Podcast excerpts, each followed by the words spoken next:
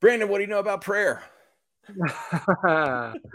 Well, I know that my uh, my whole family, me and Ashley and my kid, are all sick right now. Um, oh. They're getting over it, and I'm getting into it. Um, oh, yuck. And so I feel like the prayer is a great relevant topic right now, um, because if there's anything that makes me want to pray sometimes, it's not feeling good. Um, Ooh, I tell so. you what, I I hear you there. Well, we're back um, for another week of All Questions Considered. This is a weekly uh, online space and show for engaging our curiosity, for sitting with the discomfort of not having easy answers, for learning to ask good questions, and to learn to love and live with questions. Um, I'm Pastor Drew, and I'm here with Curious Brandon Lair. Look, we did it this week. um, and, uh, and, and we're here. And so uh, we, we gather every week and talk about questions. This week, we're asking and considering questions about prayer. A couple of quick announcements up top as we get ready. Number one, make sure every um, week we want to have your questions. Um, so part of the reason that we record the show live is that we'd love for you to chime in, to leave comments, to participate in the chat wherever you are joining us from. Um, so share questions, especially tonight, questions about prayer. But if you've got questions that aren't exactly about what we're talking about, put them in there anyway. That's what we use to Uh, come up with some of these topics for the shows. You know, the last couple of weeks have been directly from questions that we didn't get to in other weeks. So please share your questions in the chat uh, throughout the night. Talk back to us. We hope that it can be a conversation. You know, again, the hope of the show is that it's engaging your curiosity too. Um, great ways to ask the questions and to keep up to date with us in the meantime. Uh, go to our Facebook page, facebook.com slash all questions considered. For right now, that's the best place to get information, to get updates on the show. And there is a pinned post on that page, uh, on our Facebook page, that has a link to a Google form where you can submit a question anonymously. You can just go in and leave a question about whatever, about God, faith, life, and uh, we'll try our best to get it on the schedule to be considered.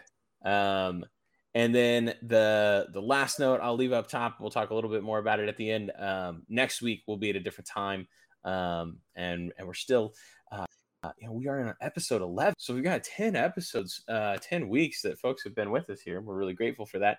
But also, um, this is still a new thing, right? We're trying to figure out what works best, how we can best um, keep engaged with and hear your questions and consider them together.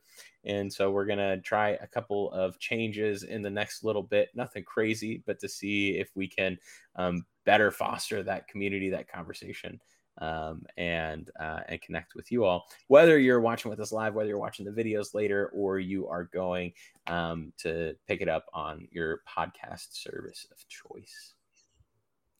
Love it, Drew. Um, you're so good at doing that rundown of everything that needs to be said so that we can quickly jump into the good stuff, the questions for today. And we're talking about prayer. So if you're watching live and want to throw a question in the comment, we'd love to see that. Anything about prayer. Um, but Drew, I want to start with hearing about what prayer looks like for you, what your relationship is like with prayer. For me, um, my relationship to prayer now versus growing up feels very different. Um, and I'm sure it'll evolve even more over the next, over the future. But for me growing up, I kind of miss how prayer felt back then. And some of me kind of has a nostalgia, a longing for how prayer was. So I'm curious to see kind of what, through our conversation, If um, if my if some of my rational brain wants to squash my urge to pray, and some of my, like, I don't know, my heart wants to get into it and just like surrender to, like, I enjoy praying to somebody watching all of this, somebody up in the sky that's like a witness. That's how it felt for me growing up. Was it felt mm. like a buddy that I had with me all the time that was witnessing to every moment of my life, and having a witness to everything felt so good. And then at some point I was like, is there anybody that I'm talking to? I don't know if I um, am just talking to myself here. Is is this just self-soothing practice, self-regulation practice, um, or or what's going on here? So I'm I'm excited to talk with you about prayer. But tell me for yourself, yeah. What does prayer look like for you? Yeah, so I'm, I'll maybe start a little bit where you were talking, and just generally like what has prayer meant to me or been like at different points in my life, and then I can kind of end up with um, where I'm maybe at today. Uh, but who knows? Um, sometimes that stuff is is moving and moving. And one of the things that I have learned over the years is that uh, different practices of prayer, different ways of praying and thinking about praying, um, have served me better at different points in my life. And so there certainly were times in my life where, kind of like what you're talking about, right? There's just like thinking about uh, God as being close and and witnessing what I was going through, and as a conversation partner. So there are times in my life when, um, and maybe for for some of our listeners, you know, you've heard prayer described as conversation with God. And I think that that's one way that um, I've certainly seen prayer throughout my life. It's just like, it's conversation. Um, what I will say about that is then at some point, as I was kind of thinking of prayer as conversation with God, uh, a, a mentor um, asked me, do you ever listen? Um, which was a little bit convicting, but to think about like conversation, ideally you're talking and listening, right? Like it is a two-way communicative thing. And sometimes we think about talking with God uh, and prayer as talking to God. And so it was interesting to me to then think about, well, what does it mean to listen, right? I, I knew pretty well what having a conversation with God looked like when I was doing the talking. Um, mm. And so I remember that being an interesting kind of uh, insight that was, that was offered to me. Um, and then kind of wondering what is, what does prayer look like when I, you know, what does listening look like in, in terms of prayer? Um, and then the other part of uh, prayer throughout my life has been this idea that we pull from the scripture, Christian scriptures of uh, praying without ceasing, and always wondering, like, what does that mean? Because if prayer you is your job, you gotta yeah right. I mean, married, like you can't have kids. Yeah, if I look other places in scripture, right? If I look at like Jesus talking about praying in private um instead of praying in public, right? And he's like, yeah, you just go. So I'm like, okay, well, so I, I sit home in my room talking at talking to God over and over. Am I always like in a physical posture of prayer? Um yeah, am I always in then, the closet? Is that what the verse said? You know, like go in. Yeah, yeah, it's like go in your room, close the door, like go into the inner part of the house and close the door. So yeah, like a plate a room where you'd be alone. Yeah, um, just repeating like our Father who art in heaven. Sure, right? Yeah. Um, and uh, and so like, is that it? And if prayer is the kind of, again, holding that insight of, well, to pray without ceasing, and to think about Paul is the one who says that, and he's like working and preaching and talking, and like, so there's something in here that I'm missing, because it's not like praying without ceasing isn't stopping everything else and like folding my hands and repeating the same words over and over, or even new words over and over. Um, then what does it mean, right? What does that look like? And that maybe led me on, on a path, that plus the listening insight led me on a path of kind of expanding what I would consider to be prayer, or what I, what I thought prayer could be, um, mm. and what prayer has looked like then throughout my life. Um, And, uh, and so these days there's a particular practice that I find pretty meaningful and use most days. Um, that's called the, the Ignatian Examen, um, which is a kind of like a framework and, and, uh, pretty ancient, centuries old practice of prayer, um, that I find helpful for my lifestyle right now. But sometimes prayer looks like, uh, good music, um playing and singing camp songs uh with with my wife and the and and kids, and um sometimes prayer looks like just um kind of trying to be aware of God and neighbor throughout my day, and kind of like um change mm-hmm. my priorities a little bit of what I'm thinking about, but it, it looks a lot different. And it, but I would say those are maybe some key insights throughout my life, like, okay, if prayer is a conversation with God, do I ever listen? And what does it mean to listen? Um, because my framework, my my my go-to definition was like, talking kneel, God. Yeah, right. And either not not always alone, sometimes with people, like mm. at church we'd pray. Um, we'd gang up often, on God and talk at God and with a bunch yeah. of you. Yeah, we put you on speaker, God. Hang on. yeah. yeah, God conference calls. Um, okay, so you were just listing there a few different ways that prayer now can look like for you. Music, campfire with the kids. Um, sometimes it's awareness of presence. So can you talk a little bit about like what is prayer? And sometimes what's helpful is to look at the negative of what isn't prayer to sure. kind of distinguish here. What are we talking about when we talk about prayer? Yeah.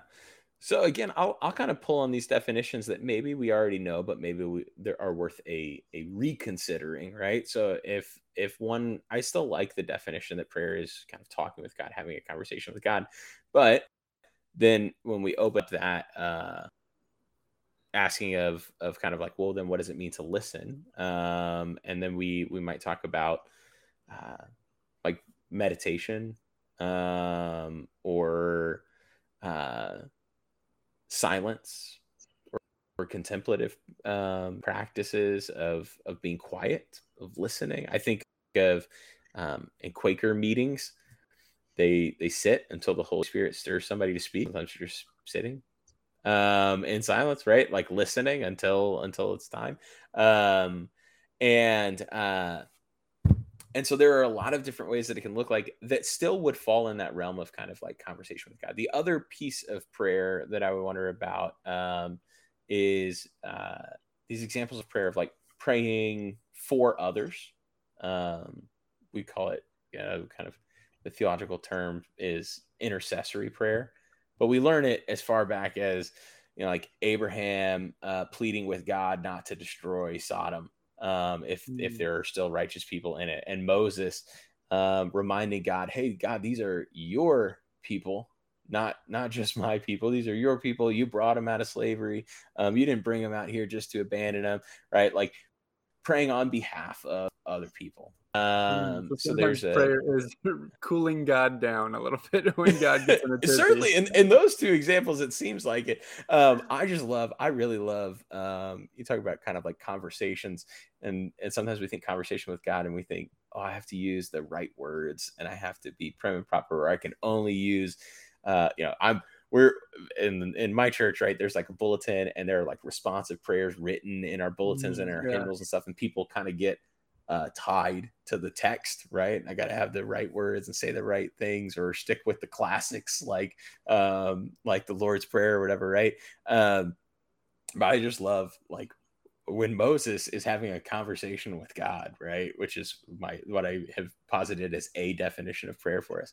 It's like it's like two parents arguing over their kids. Like, let me tell you what your kid did today. Do you know what? And he's like, no, no, no, no. Let me tell you about your kid and what's going on. And like, that's, um, that's the kind of back and forth that Moses has in conversation with God, mm-hmm. um, in prayer. And, um, and so I think that there's, you know, there's some interesting, um, back and forth to that. Cause there, that also opens to us like, well, is it a one, it's not necessarily a one-sided conversation the other way. Cause in those examples, like God's like, I'm going to do this. And Moses is like, oh, you shouldn't do that, God. Um, and yeah. which, which might invite us to explore, to consider, you know, what that conversation looks like and the, the kind of push and pull. And is there change that happens here? And um, what all, what all is going on? What is, what does it mean? Um, and then I think prayer also is about how we sort of posture ourselves. Um, and, and how we orient ourselves. So even, um, like when people, um, the, the word proskuneo is like what people do when they fall down at Jesus' feet or whatever. Mm-hmm. Right. And, and worship him. Yeah. Yeah. And it's, it's like, a, it's a posture, it's a laying down, um, you know, prostrate. It's, and, uh, or I think of, um, you know, some of, some of what I've learned about prayer, I talked about this in our interfaith episode, I've learned from um, Muslim neighbors and having like specific times that call to attention, you know, like and having a call to prayer and, oh, this is a time that I'm going to do this. And then orienting your body in a certain direction and taking on a certain posture and, and sort of doing something. And in that way, as much as words, like the physically reorienting yourself toward God.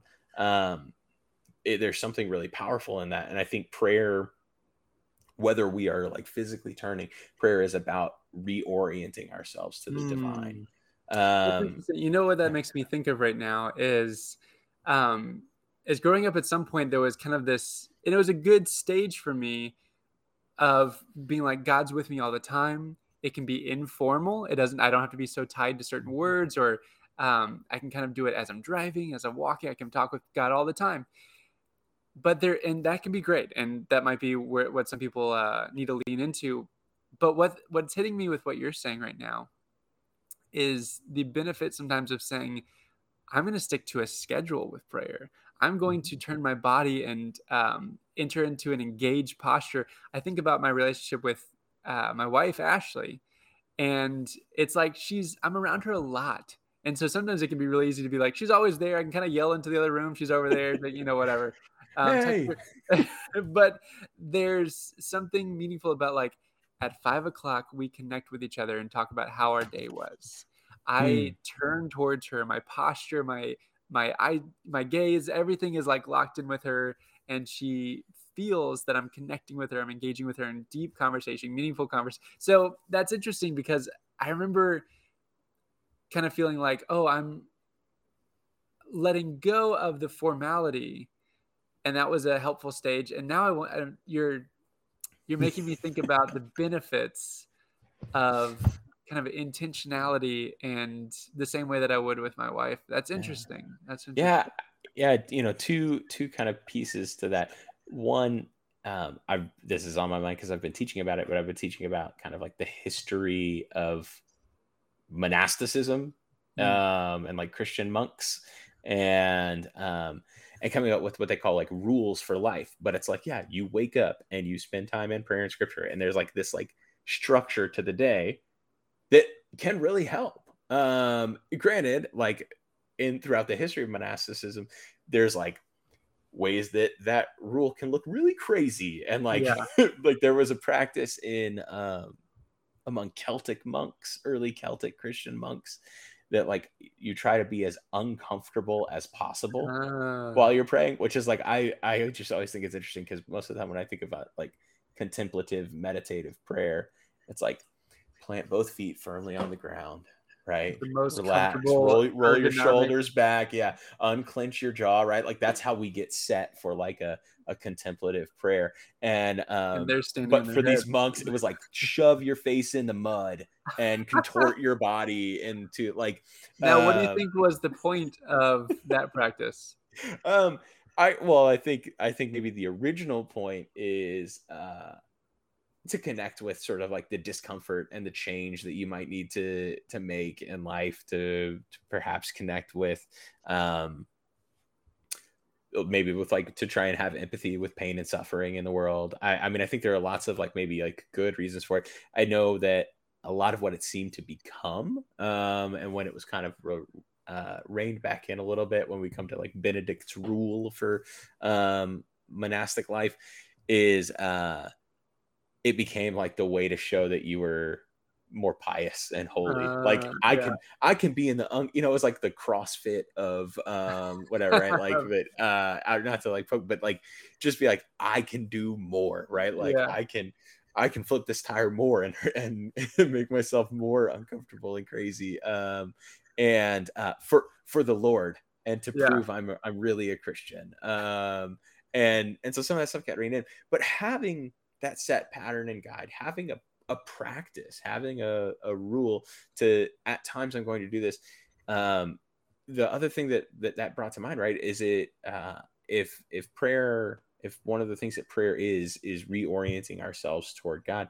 Um, I also think about this language of um, divided and undivided attention, right? And so when I heard you talking about like, oh yeah, like, you know, at certain point in the day, I will turn to Ashley, I'll turn to my wife, right? Like uh, you were saying, and, and will, I will give her my attention. She knows that I am fully engaged, right? And it's yeah. the same way, like, I could say the same thing, like Lee and I could have a conversation on the couch while we're both scrolling our phones or whatever, right? Or we could like set everything down and like turn towards each other and have a conversation.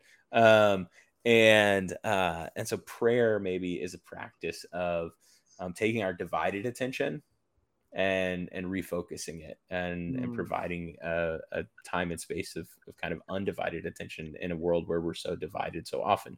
Now, the interesting thing I will say uh, is that it seems to me that undivided attention on God actually turns us out from self and toward neighbor and world, and would engage us in the present. Looks like being more engaged in the present often than being disengaged from. So I think there's a way of understanding prayer where if I need to give God my undivided attention, I need to go into the the back room of the house and close the door and, you know, really kind of focus. And I think uh, that some, yeah. I think that that's one way to understand that.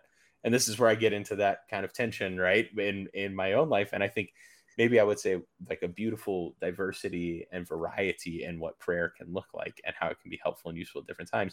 Because then there's a, the other way of, no, actually me giving God my undivided attention is going to pull me into the deep hurting of the world. It's going to pull me into the present moment of how wonderful this is. You know, we look at somebody uh, like Saint Francis, who's known for connecting with nature um, and, uh, and, and animals and things, and like engaging the world around him and seeing God at work. And so I think that um, I think that prayer, like undivided, even in giving us undivided attention, can look in like all of those ways, right? Like it can look like a deep, personal, meditative thing, and it can look like engaging me in the present. And sometimes there's kind of like a nice rhythm and flow to those things. Mm, um, yeah. But yeah, it it is. Um, It's indeed an interesting way. It, I'm also, it makes me think about our view of God, where God is. Mm. Um, I don't know if, it's definitely not a, I don't want to open a can of worms of what God is and all of that, sure. But kind of our understanding of the cosmos, if you will. Yeah. Um, often, you know, if you go back to the Old Testament, oftentimes they had like a three-tiered view of the universe, where there's kind of the heavens above, the earthly realm, and then below that there might be some underworld or something. And so there's kind of this um often you're praying upwards, you lift your hands up, you turn your gaze up towards God, you those types of things. Um and for me, as my the way that I kind of conceptualize God, uh as it shifts, I'm thinking now about how prayer kind of might shift a little bit. And so mm-hmm. if Um, if God is kind of always with me, then prayer might be able to be something that's kind of maybe a little bit more um, never ceasing. If if God is kind of part of me, if I am in some way maybe divine and in some sense, then, you know, talking to God is also in some way getting in touch with the deepest part of myself. Um, so I, I'm struck yeah. with that. I don't know if I have a question there, but just the way that we conceptualize and understand God can kind of shift Mm-hmm. Um, what prayer looks like, you know, as we evolve and all of that. Yeah, no, I really think so. Um, I think you're, you're, you're spot on, right? Like where, where we locate God, what God is like to us, um, might change and shift. Because I even think of, um, even if we just place more emphasis on sort of, uh, personal relationship with God, um, it might shape how we approach prayer.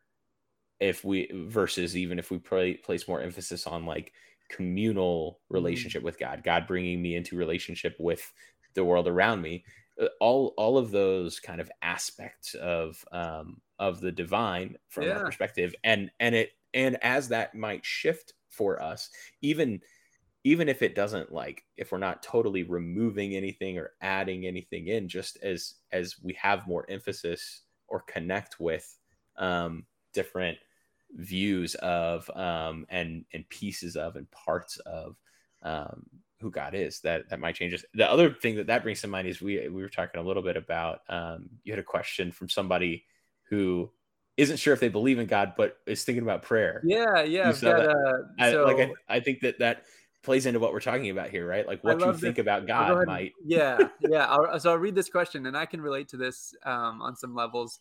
I grew up Christian, but now I'm an atheist. But I still like to pray sometimes. Is it just superstition or comfort, or is there any benefit to prayer if you don't believe in a God? And I can I can kind of relate to that. I, in some ways, feel like I'm maybe not a theist, maybe not um, I don't want to get too uh, into definitions here, but uh, but my God is kind of dissolved a little bit. The God that used to be kind of very located and defined and had borders around it, um, right now feels like it's kind of dissolved into, like, I kind of sometimes feel like I see God in everything. I feel God in myself. And um, and so so I'm like, wait, what does prayer look like now uh, when God is kind of just a part of this whole thing? Um, is anything not prayer? Is anything actually prayer? And yet at the same time, sometimes there's comfort for me in praying the way that I used to when I was eight, ten, twelve years old, um, is that I don't know if I believe in a God in the sky, but sometimes I like to, to pretend for a little while and pray to a God in the sky. Because again, I like that, um, almost like a personifying of this, this infinite mystery that I can't wrap my head around. Sometimes I like to personify it into a being that I can talk to, kind of like another person. And so, uh, so anyways, I can relate to this question of uh, growing up Christian, but now an atheist. I still like to pray sometimes. What's going on there? What's going on there? Yeah.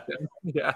Yeah. No, I, I mean, kind of two things here. One, I, I really have to, in this particular one, lean into my own curiosity, because I am just like, I just want to know more about the person that's asking this question. Mm-hmm. Um, and even as you share those stories, right? Like, I could, we, we could have a two hour conversation offline about, like, what, why do you think that is? Like, I wonder, I wonder what it is that, you know, you, it sounds like maybe comfort's part of it. Like, I just like, tell me yeah. more. I want to know, you know, and, and the person's asking, like, is that superstition? Um, well, what's superstition to you? Like, what do you, do you mm. find help? And so, like, what, like, I just want to know more. I just want to ask more questions. Yeah. Um, and so, so I, I, I don't know. I love that. Maybe that being, means it's a good question. Maybe it, it, I just love that it's engaging my own, um, Curio- kind of curiosity. Yeah. Right. Um, you know, I, I think that that's really interesting. As I hear you talk about, you know, a, a shifting perspective on God, um, I was thinking about uh, the um, philosopher and theologian Peter Rollins, that I've mentioned a few times, and I know you and I both read, but he talks about uh, sometimes there are signs where it says, uh, like, all the letters smushed together. It says God is nowhere, mm. or God is now here. Now, and here, yeah. depending on our perspective, like, it's, it is the same, right? Like, if there's no spacing in between the words, we're putting the space in. And so depending on what your perspective is. So, but I, I love, I like kind of that shift, right? Of, like, I think God is, is there. Like, I can locate God in a specific place. And then I go, I move into this, like, God is nowhere-ness. And sometimes it's in that very God is nowhere, because God's not there, right? Like, God is nowhere. Yeah. That I'm like, oh no, God is now here. Like, God is able to, you know, that that's for me is the, you know, um, sort of like Orthodox Christian understanding of, um, of an, an immanent and transcendent God, a God that is beyond space and time, means that God is nowhere and everywhere. God is, God yeah. is here and now, and God is other places and other time. Like, um, it gets into really interesting places, but it talks about, like, what our, what our perspective is. And so I, I wonder too, like, you know, the questions that I have for this person are, what, what do you find meaningful in prayer? Right? Like, if, if, if, if they want to know if there's a point, I, I just ask, like, what do you get out of it? How do you feel when you do this? What is, um, how do you feel before and after? Um, and, yeah. and kind of very practical, experiential, like, what's happening here in terms of, um, like, the other questions I'd have are, what, what are your views on God? When you, when you're praying, what does that look like? Are you praying to something? You know, and if, if we're to go back to part of, you know, one of my definitions, or both of my kind of definitions of prayer, one is about uh, being a conversation with God. And, and again, you know, we can play around in definitions. We've talked about God as ground of being. We've talked about God as nowhere and now here. We talked about um, God as, as very personal, or even embodied or incarnated, right? But So, so, you know, if, if it's conversation with God, well, you know, what are you having conversation? What, what, or who are you talking to, right? What's, what's going on there? What's your understanding of, of who they, or what are you orienting yourself towards? If, you know, if you're finding prayer meaningful, um, and, uh, and then the other thing that I'd maybe place alongside this is, I know that there are people who practice sort of like meditation or, um, like focused breathing, and there's not necessarily, like, they wouldn't talk about God in the way that typically mm-hmm. yeah. uh, religions would talk about God. Um, but they're, you're doing some sort of meditating. Um, and, and so I'd wonder, you know, how, where does that play in? How does that relate? Are you connecting? If it's about connecting with yourself, I wonder, like, does this person have some sense of where, you know, um, for Christians, we lean into imago Dei, like image of God, or an indwelling of the Holy Spirit, to say, to like lean into that. But, and so maybe there's some of that coming through, or maybe there's just not, maybe you just feel better, right? Like maybe you just feel calmer and able to get through the day. I know that there are, um, without, uh, you, I'm sure people could go find studies, because I know I've seen some of them, but I don't have any like handy. I didn't pre-prepare any stuff like that for this, but like, uh, prayer can cha- like has impact on people's brains. So they've done neuroscience studies. They put like sensors to notice what your nerve activity was and what your brain activity is when people are meditating and praying, um, or worshiping or doing these things. And, and so like there are sometimes physiological things that happen when yeah. we engage in prayer. So from a, like science can be helpful in that point toward this person's question of like, is there a point? What is, you know, what's going on? Um, I've seen some of those studies. One of the things that stuck with me, the only thing I can uh, recall offhand, is that your view of God, um, so prayer and those kinds of practices impact your brain, but also how it impacts your brain is very dependent on things like your view of God. So if you, if you have a conception of God that's fearful, Um, that could get triggered and be against you in some way, or a view of God that's benevolent, that's for you, um, then the way that those practices impact your brain can be very different. So I think that's interesting is, yeah. um, like you said, taking note of things like, how do you feel before? How do you feel after? What is it doing to you? Mm-hmm. Um, 'cause I think oftentimes there's maybe um, seeing prayer as a, uh, as a discipline, um, and sometimes as an obligatory discipline. Uh, like I'm supposed to do it. I'm somehow lesser than as a Christian, as a whatever, mm-hmm. as a human, if I'm not doing these things. So, but instead, I love that you're steering towards what is the effect that it has on you and following that and playing around uh, with that. But the title that you wrote for this, What Does Prayer Do? Uh, maybe we could kind of end it there, because there's a yeah. lot of ideas around there. Does prayer change God in some way? Uh, you were talking about some uh stories from the Bible where kind of people are arguing with God, trying to change God's mind, sometimes successfully changing God's mind. Um, does prayer get us things? Is it a wish list thing? Is it, um, you know, does it actually help us do better on whatever we, you know, does it actually help us find a parking spot? Um, yeah. Does it change the world in some kind of way? So what, what does prayer do, Pastor Drew? Yeah, uh, I think we have to we have to actually ask the question, right? Or else everybody's going to be like, "Oh, what a, you know, like clickbait title on YouTube or whatever." Um, Find out would, next episode. Yeah, exactly. Um, maybe one day we'll really talk about. No, what is what does prayer do? Um, I think it's a great question, and I think it does lend its lead kind of right from what we were talking about, right? Like I think in there there have been interesting ways to go about asking or answering this question, um, like, you know, checking out what happens to your brain when you pray, um, and, and what's going on there. So, you know, there, there are some way, there are different ways and maybe approaches to this question of what does prayer do? And some of them might be like, well, it can make you more relaxed. It could be, um, you know, I think for some people, maybe it's like a pressure release valve, like a, uh, like I've, I've got pent up anxiety or something. And I, or I've got this thing that I feel like I can't talk about with anybody, and now I can say it out loud. Um, so maybe, you know, uh, I'm a, I'm a proponent of uh, people seeking out therapy and, and appropriate mental health care for each person. But I think for some people, like maybe they might almost treat like godlike therapist, um, right? Like I'm just gonna, I'm gonna share my problems, and I'm gonna hope that by getting them out there and being open and honest, and this is the format in which I can do it, um that that some movement will happen, some recognition will happen, something something will go on here. I think for some people, um prayer is is truly like kind of a centering or prioritizing thing. Like, this is going to help me focus through my day. This is going to help me move through.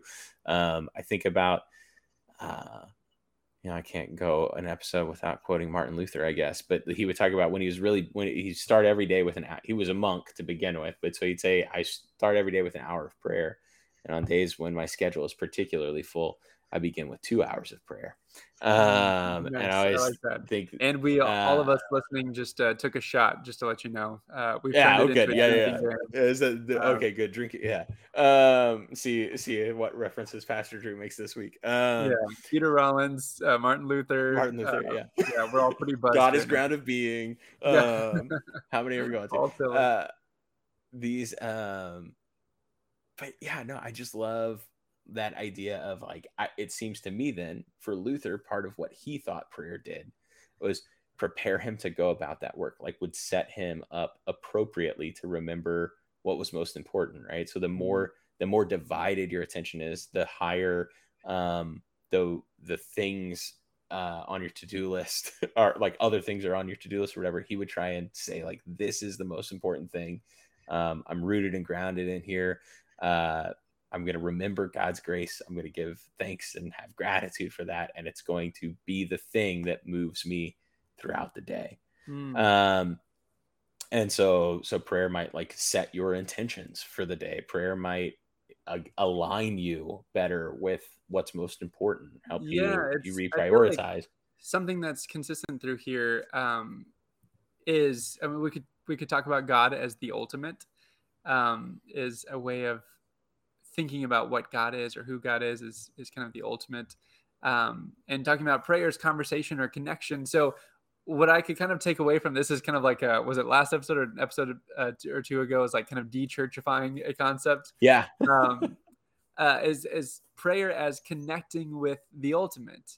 And, uh, and so for each of us, we might kind of, you know, put different language to that. Um, the ultimate might be love. It might be, Um, it might be God, it might be the divine, it might be your priorities, your values. And so when you orient and um, kind of connect with those things, that could be a way of talking about prayer is connecting yeah. with what is ultimate to you. Um, yeah. So yeah. Yeah, I think so. Well, and um, since I'm already there, we'll just like, so Luther would talk about whatever, whatever you place your ultimate trust in, whatever is ultimate to you is your God. Like, oh, nice. Um, yeah. I, uh, I didn't need Luther. Yeah. I figured it out. And so, so I mean, he would either say, right, like you've chosen, you've for Luther, he would say you've chosen God, or you've chosen something else and turned uh, it into God, right? You've you've kind of made an idol out of whatever else it is. So, um, but like it would make sense, right? Like if, it, but anyways, um, without going too far, other things that prayer does. I mean, I do think I want to look at some of those examples from Scripture and maybe some personal examples from my own life. Like I, th- I think that. Um, I think that prayer has capacity to um, connect us with and help us feel connected to God, to the divine.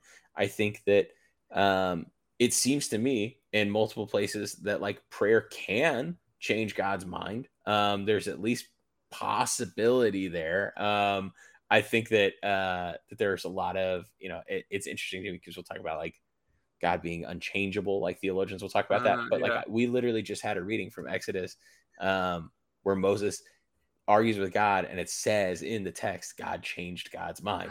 um, and uh, and so like, does that happen all the time? Not at all. Does it happen every time somebody prays? Doesn't seem like it. Um, is it maybe possible? Maybe. Um, I think more often um, in scripture and in experience, uh, prayer changes the prayer. Like it might, uh, it helps us it, like, because it reorients us, it, it might change our priorities. It might, um, open us up in different ways. It, it has, I think, more capacity to change the one who is praying than, um, than we do to change God. But I also know that like there's, there seems to be something about prayer where I have visited enough people in hospital rooms, both members of my own congregation and just people in general, when I was serving as a hospital chaplain, that um, we'll talk about feeling the presence of prayers, like mm. feeling that people are, are holding them in care and lifting them up um, to God. I think that um, prayer has, because it has this capacity to kind of change us, because it has this capacity um, to help us feel connected to God and to one another. Um, I think it is often helpful in um, in people's healing journeys. Uh, you know, I, we don't talk, we don't always consider how uh, our wellness is really interconnected, right? Like our, yeah. And then even when we start to think about like, oh, you know, actually my mental health is better when I work out and go for walks or whatever, and my physical health is better. And, and my physical health is better when my mental health is better. And then we start thinking about like emotional health um, and things. Sometimes we, we might leave out kind of our, a, a spiritual dimension to health, but there's um, just like some of the neuroscience we were talking about, there's, there's reason to say that um, you know, our spiritual wellness. Um, and, and I mean, that's, you, you'd have to think about how different people define that differently, but your spiritual wellness plays a part in, in your overall wellness. Yeah. Um, and, and so, I mean, I think, I think prayer has capacity to help people in their healing journeys. I think prayer has capacity to, um, create empathy and connection and real connection with people. I mean, I think that there is something about, um, oh, uh, Archbishop Elias Shakur, um, was the former Archbishop of the Melkite Catholic Church, um, and wrote a, a wonderful book that's kind of like a biography, autobiography called Blood Brothers, a Palestinian Christian, um, really suffered when Israel, the, the modern nation of Israel, was reestablished. And, uh, but he would talk about his dad passing on to him, um, praying, like, just, like literally doing what Jesus says to do in the Sermon on the Mount, like praying for the people who are persecuting you or who have driven you out of your home. And ta- he, he would talk about what it actually did to change his heart and give him empathy and, and actually open up capacity. A lot of times, you know, I, I talk to people and they're like, yeah, how do I love my neighbor when my neighbor's a jerk? Um, let alone, how do I love my enemy, somebody that actually wants to cause me harm? And what's interesting is when Jesus in the Sermon on the Mount says, love your enemies, he says, and pray for those who persecute you. And I, I think that prayer um, gives us greater capacity for love um, and, and compassion and connection and empathy. And so I, I mean, I've seen that happen. I've, I've heard other people attest to that kind of a thing. Um, And again, that might change based on what your notion of, of God or prayer is, right? Like if you are um, in the Christian tradition and subscribe to the, the theology of, that's in the Johannine scriptures in, in John and the letters of John, uh, that God is love, then certainly, you know, doing something to converse with, commune with, and uh, orient yourself towards love is going to make you more loving. Yeah. And I love that because I think about prayer um as kind of entering into and connecting with love. And so it's like, of course that does something to me. Of course that shifts my priorities. Of course that puts me in a different state. Of course it, it impacts my emotions. Um, and so entering into that, like connecting with love, um, which, you know, we can kind of talk about prayer as, um, as connecting with God, but part of me goes, but am I ever not connected to God? But when I think about it kind of as connecting to something like love, Um, it's like, oh yeah, sometimes it's like, it's right there, but I'm not actually living in that kind of flow, in that sure. place. It's it's always right there around me, but I can kind of orient towards it or not orient towards it. Yeah. Um, I love I can you're... pretend like it's somewhere else. I can put it in the corner. I can, um, I can be oblivious to it. Yeah. or I or can not. I can even fool myself that it's like, oh yeah, I'm living in love right now. Or it's like, sure. I'm, connect, but it's like when I really do try to engage with it, uh, connect to it, orient towards it, it's like I can sometimes be convicted of like, you know, this isn't what love looks like right now. Um, and so I, I love that you're leaving space for some of these gray areas. Like, uh, can prayer change God's mind? Uh, like that's something that I just go like, ah, it's archaic stuff when, uh, you know, this is um, ancient stories of people with a more um, fantastical view of the world. And so, but I love it. I'm just getting everybody ready, Brandon. I'm getting everybody ready. Here's the early plug. You're going to hear from me again in like three minutes. Uh, next week's the Bible. Next and week. So we gotta, you know, we gotta, we gotta, we gotta think about it. We gotta consider all of, all of what's out there. And, uh, so I know, I just know enough to know that I don't understand every, every way that, uh, God or the world or even myself works. And so, uh, you it seems like maybe about- you can. prayer for other people and mm, feeling yeah. other people's prayers, prayer for healing. Um, and it makes me think about things where, so my rational brain just goes on overdrive with any of that kind of stuff. Um, I'm I'm right there it. with you. I'm like, what do you mean? This? Uh, I've heard studies about, um, I remember one study that I read where they had a group that was um, different sick people. One group was a control group. Nobody prayed for them. One group, uh, uh, which is like, just sucks if you're like enter into the study hoping that you're going to get some extra prayer. Well, um, that's what I want to know. I want to know uh, what the measure of the placebo effect was, because you're uh, like, yeah. somebody could be praying for me. Well, so I think, I, so here's actually what the other groups were. So that group wasn't being prayed for, and they must have known they weren't being prayed for, because okay. one of the groups was being prayed for and they knew it. And one of the groups was being prayed for and they didn't know it. So there's these three groups. The group that did the worst was the group that was being prayed for and, and knew it. And so um, I don't know how statistical, um, how big of a variation sure. it was from the other groups, but one of the hypotheses was maybe there was a little bit of almost like performance anxiety of like, I need to do well to uphold their faith in God or something. Mm. Um, so I thought that was an interesting thing. Interesting. And yeah. it makes me go like, what's the point? Um, like, am I really changing God's mind? Is he really going to get better because I prayed for it? If so, I don't even know if I like that God that's like, I'll only make him better if you pray for him really hard. Yeah. But also I've heard, uh, I've seen some studies about how um, people can actually affect other areas kind of with intention, with focus, and groups of people. It's even more measurable that groups of people can get together, focus, and um, I don't know how they do these studies and what instruments they're using, uh, but with focus and intention can actually affect matter in other places. Weird stuff like that, that kind of breaks my brain, but helps me move into that humble place of like, I don't fully know what's going on here. And sometimes I think, people thousands of years ago, before the Enlightenment and modern science, kind of intuitively sensed and knew these things that science is just now catching up to. So sometimes I want to shut it down, and sometimes I'm like, gosh, this is such a mysterious place. Um, just, so I love coming back. It's an amazing world with with a lot of uh, a lot of questions and a lot of good reasons to be curious about a lot of stuff. Yeah, yeah. Oh, well, I feel like that's a great place to. Um, to kind of land this of like, I love that you kept bringing it around to like, what does prayer do to you? Um, and that for me takes it out of this place of, am I doing it right? Is it the right way, the wrong way? And you would just flip it right back around to like, well, how does, how do you feel? What do you feel before? What do you feel after? Um, yeah. What do you feel like is happening in you? Do you feel better? Do you feel worse? Uh, what does it mean so, to be right? Who's coming up with the criteria of what right means? Uh, my favorite thing to tell people, if, if people do ask that question often, like, Or, or say something like, I'm not sure I know the right way to pray. And I go, well, if you're talking about the right way to pray, to me, the only wrong way to pray is not to, um, because then you're not doing it. Like otherwise, otherwise you're figuring it out. You're, it's a practice. You're, you're uh, I can give you some pointers on good places to start.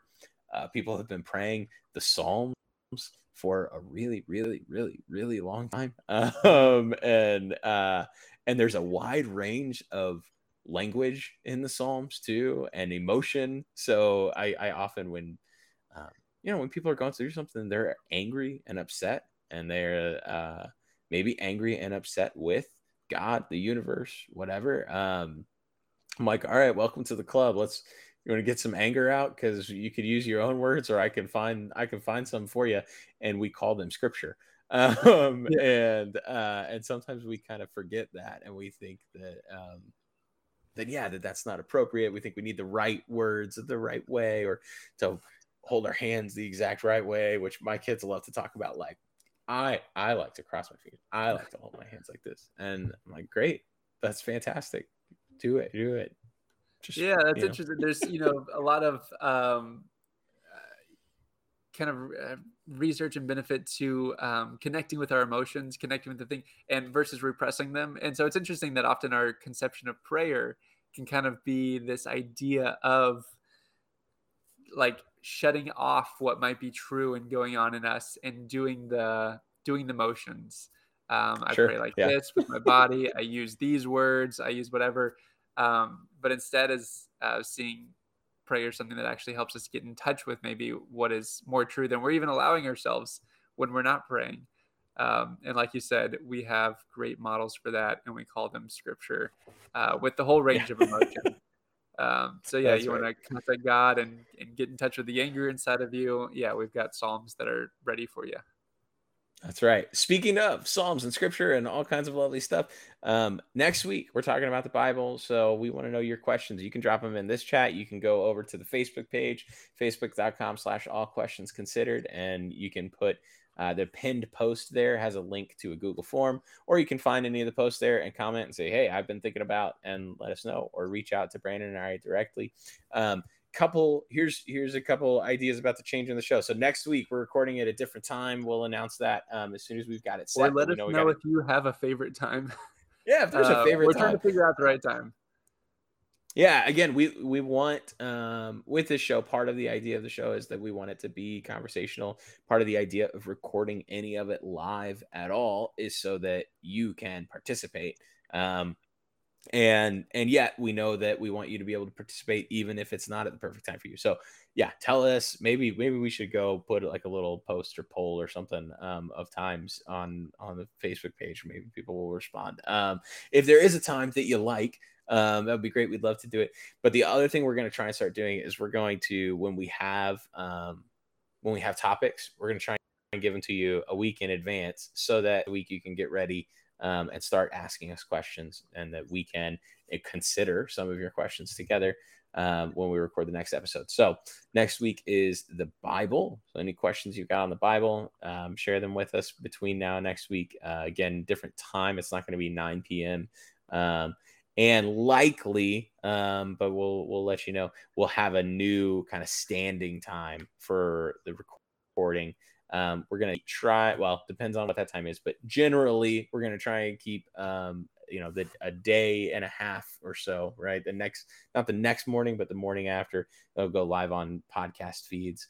Um, and of course the archive videos are there too. We may also, um, try and kind of consolidate, um, our audience. Right now we're sharing on a lot of channels. We might say, hey, we'd love for everybody to be talking together. Uh, let us know your thoughts on that. If you'd be up for trying to have everybody kind of in one place, one or two places to watch. Um, but yeah, generally here, uh, episode twelve, what do I do with my Bible? Um, Where did you go? Do I leave it on the desk? Do I open? Yeah. Do I, do I leave it on the desk? Do I open it? What do I do? Um, Can I put another book on top of the Bible? That's going to be my most mm. pressing question. Do you know what's an interesting question that I didn't know that anybody would ever have until Um, I was a pastor, and it comes up relatively frequently. It's like, uh, this is a great question. Maybe we'll add it to the list. What do I do with my, with a Bible when I'm done with it? Um, or like somebody died, my grandma died and had four oh. Bibles. What's the appropriate way, especially as a, as a person of faith, like what's the appropriate way to dispose of a Bible? Um, can I ever get rid of one? What is that? What does that look like? Um, yeah. I, so I just, I love all these different angles. I'm like, what do I do with my Bible? What is the Bible? Um, I don't have space on my shelf to keep it, but giving it to Goodwill feels wrong. Um, sure, yeah. Slash my grandma's Bible is in such ratty shape because she's read it every day for fifty years that nobody right? can't touch it without it crumbling.